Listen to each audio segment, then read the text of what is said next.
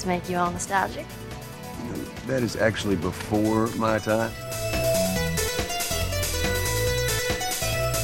I wonder why they call it polymorph when it always turns enemies into one thing. They should have called it something like monomorph or that spell that turns people into sheep. Hello, and welcome to another episode of Friend Request, a podcast where we pick out two different relationships in games and we end up talking about them in detail. I'm Jennifer Uncle for Scanline Media, and I'm joined by uh, Colin Detmar. Hey, you folks, how's it going? And we're going to start off by talking about uh, Joel and Ellie from The Last of Us. This, uh, it was Naughty Dog's second to last game so far. Mm-hmm. And basically, it, it, it's the relationship that more or less forms the arc of the game, more or less. Like, Joel kind of comes from this background where he remembers more or less what it was like at, before the big zombie attack hit, which is a form of cordyceps. So he lost his daughter to that, and he's kind of slow to open up to people. But when he ends up meeting Ellie eventually, this uh, this queer girl who um I um well at least it's it's heavily implied that she was in love with uh, one of the characters that died before the game started. And um, essentially, she hasn't been alive to before the big calamity happened, and she's more or less used to people treating her like dirt, and she's basically wanting to. Only a few people understand that she's more or less significant that her her specific genealogy is able to fight against zombie attacks more or less. Well, it's it, it's immune to any sort of zombie infection. So she ends up going on a road trip with this disgruntled old man who eventually well the the way that these sort of stories typically work is that the two of them start off opposed to one another, then come to an understanding and end up more or less being super attached to one another. Mm. And that happens to a point, but Joel kind of goes overboard, and when it's time to actually deliver her, which will end up killing her more or less, but she, he basically he basically rebels against that kills pretty much every one of these surgeons that are left, and who knows how many surgeons are left. And there's this sense when she finally wakes up that no, she didn't want this at all. She wanted to. She wanted to make a difference in this specific way, and even though she doesn't really seem to understand the implications of what was going to happen, it's pretty clear that this is not what she wanted at all. And it kind of ends on this beautiful it's one of the best endings I've ever seen because the two of them basically end in a way where Joel thinks that he successfully told her, "Oh yeah, nothing bad happened. This is just how things went. So we're just going to keep going this way." And the way that she says "okay" in response to it is this sort of understanding that okay, you've it's pretty clear that you're holding things back from me, that something terrible did happen, and I can no longer trust you. I can no longer put my faith in you, more or less. So it's this incredibly strained relationship that starts pretty much opposed to each other entirely, gets closer and closer, and then ends in a way where it's possibly even more strained than ever before. And there's this. There's this beautiful sort of lack of understanding within that that you don't really see in most other stories of this kind. Like these two don't end up cleanly separating from one another or cleanly coming to terms with one another. It's this thing that just left in the air. And there's something really great about that. Yeah, I feel like it's it's kind of important to contextualize and sort of explain like the point of the trip was to take her to a facility where they could like where medical professionals could figure out why she's immune and hopefully they could use that to make more people immune. Um and would yeah, Joel figures out that the process of doing so would mean that she would die. He's like, "Well, fuck that," and just starts shooting everyone. Um and yeah, I don't know, there's like one of the things that's interesting about um about that relationship is like well first of all there's the people who didn't look very hard at it at all right? Like i have seen people be like oh man what a touching relationship. I wish joel or my dad. It's like no that guy's a fucker. Um and i don't know it's like it's they have some really good moments. There's a part, like, there's an extended part where Joel gets really badly hurt and Ellie is sort of taking care of things and she becomes the playable character for a bit while Joel is, is down for the count.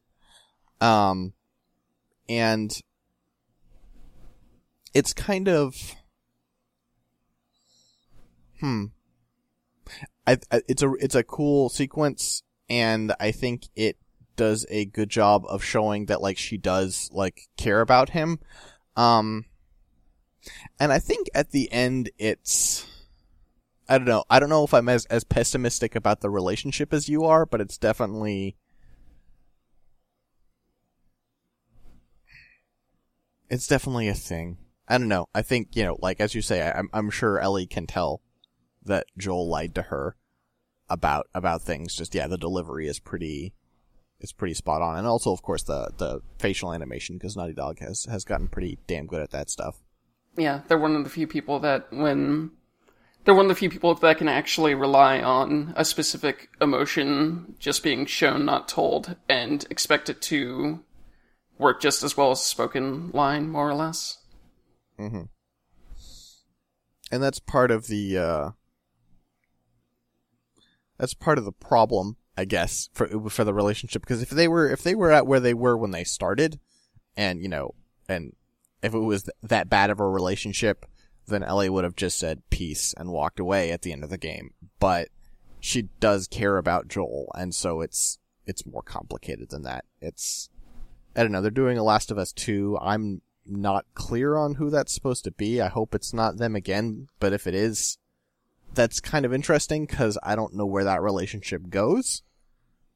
I guess I don't know.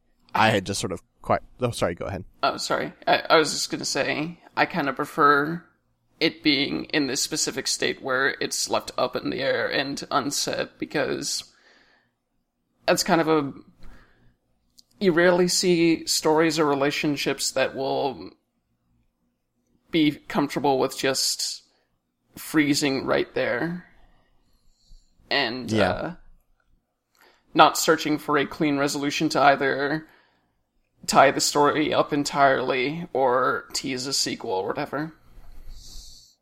I guess like what I like in my head how that how that relationship played out is that they stayed together for a few more years and then they sort of split apart and these like and now if you ask Ellie about Joel she'll say fuck that guy.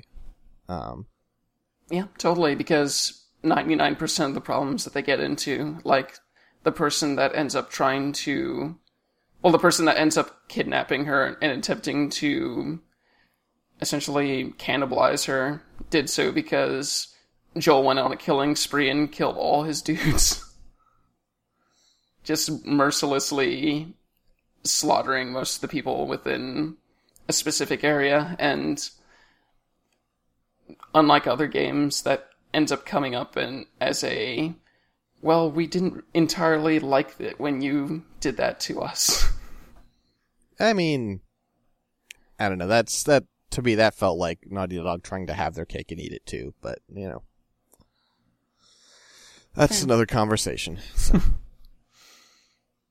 So, uh, the pairing that I brought today is uh, Jaina Proudmoore and Thrall from World of Warcraft, or just I, Warcraft in general, I guess, because we're mostly going to be talking about Warcraft 3 for a lot of this conversation. Yeah, Um, and not Hearthstone, where Jaina also makes an appearance. Well, the Hearthstone is is just a bunch of jokes. It's not really. There's not really anything to talk about in there. yeah. She can turn people into sheep and, in, in Hearthstone. Good for her. Um. So. In, at the beginning of the game, you're introduced to Thrall, who like is is he's locked up and basically uh, a you know um he's in he's basically an internment camp. Um and he breaks out and sort of becomes the new leader of the orcs. And they are they start to get led by basically this this um prophet who's telling them that like oh shit the world's gonna end and we really need you guys to not just kill all the humans but like help us make the world not end um, and at the same time, he's telling that to a bunch of other people, including uh, Jaina Proudmoore, who is a human mage. Um, and basically, they they like they end up coming together. Though Jaina and Thrall start working really closely together. Um, Jaina rescues Thrall at several points in the story, and they sort of become this message for, for coming together and saving, you know, the world despite the racial differences, because in Warcraft, as in a lot of fantasy, orcs and humans do not get along. Um, and in fact, at a point in Warcraft 3, um, Jaina's dad is really racist, and the head, like the leader of, of sort of the, the city of Proudmoore, and he's just he's he's trying to kill all the orcs and trying to kill basically anyone who isn't human and being a huge piece of shit. And Thrall's like, listen, if we want to get to where we go, we're gonna have to kill this guy. And Jaina is like, well, I'm not gonna help you, but Dad, you're a fucking moron, and walks away and lets him be killed. Amazing. Um, so that's like the thing that is interesting about this relationship is sort of coming up. Like that happens, they settle, um, and Warcraft 3 ends with them victorious and they're all, you know, they're all buds, right? And the thing that's interesting about Warcraft is that the story changes, like, it, the direction changes dramatically based on what they feel like they need at the moment. So like a lot, like the first, like for World of Warcraft Vanilla and for the, the sec- first expansion Burning Crusade, uh, Thrall is just sort of sitting in a throne room, chilling. And Jaina is kind of sitting in a different throne throne room chilling honestly and sort of they're both being the the sort of the voice of moderation in their in their groups in, in the alliance and the horde being like hey the horde isn't so bad hey we should try and work with the alliance despite everyone else not really wanting to right Mm-hmm. um and then um it's sort of there's a moment of of coming together in in uh the second expansion wrath of the lich king where they have to make a campaign against the Lich King, who is the leader of the undead, and there's some complicated history there. But, um, there start to be more like joint endeavors between the Horde and Alliance. And there's some actually really nice moments in, in the last raid of that game, the, uh, of Icecrown Citadel, where there's clearly some mutual respect between the Horde and Alliance, and hey, isn't this great? But there's this thing that happens every now and then in, I, I guess, Blizzard HQ, right?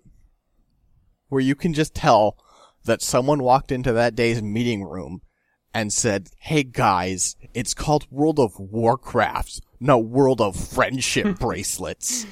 Um, Let's get some more going. yeah, so um, Cataclysm doesn't have too much go on with these characters. Uh, Thrall stops being leader of the Horde and starts going doing other things for a while. Um, then Mists of Pandaria comes out, and they have the Horde basically nuke Jaina's city. What? It's called a mana bomb, but in effect it is a nuke. It kills everyone. It radiates people with arcane energy. Jaina's hair turns from blonde to almost entirely white with a little strip of blonde, like a reverse rogue from X-Men. Um, and she start, and she turns into a huge racist, right? Um, cause like, oh, you, you fucking orcs killed all my people.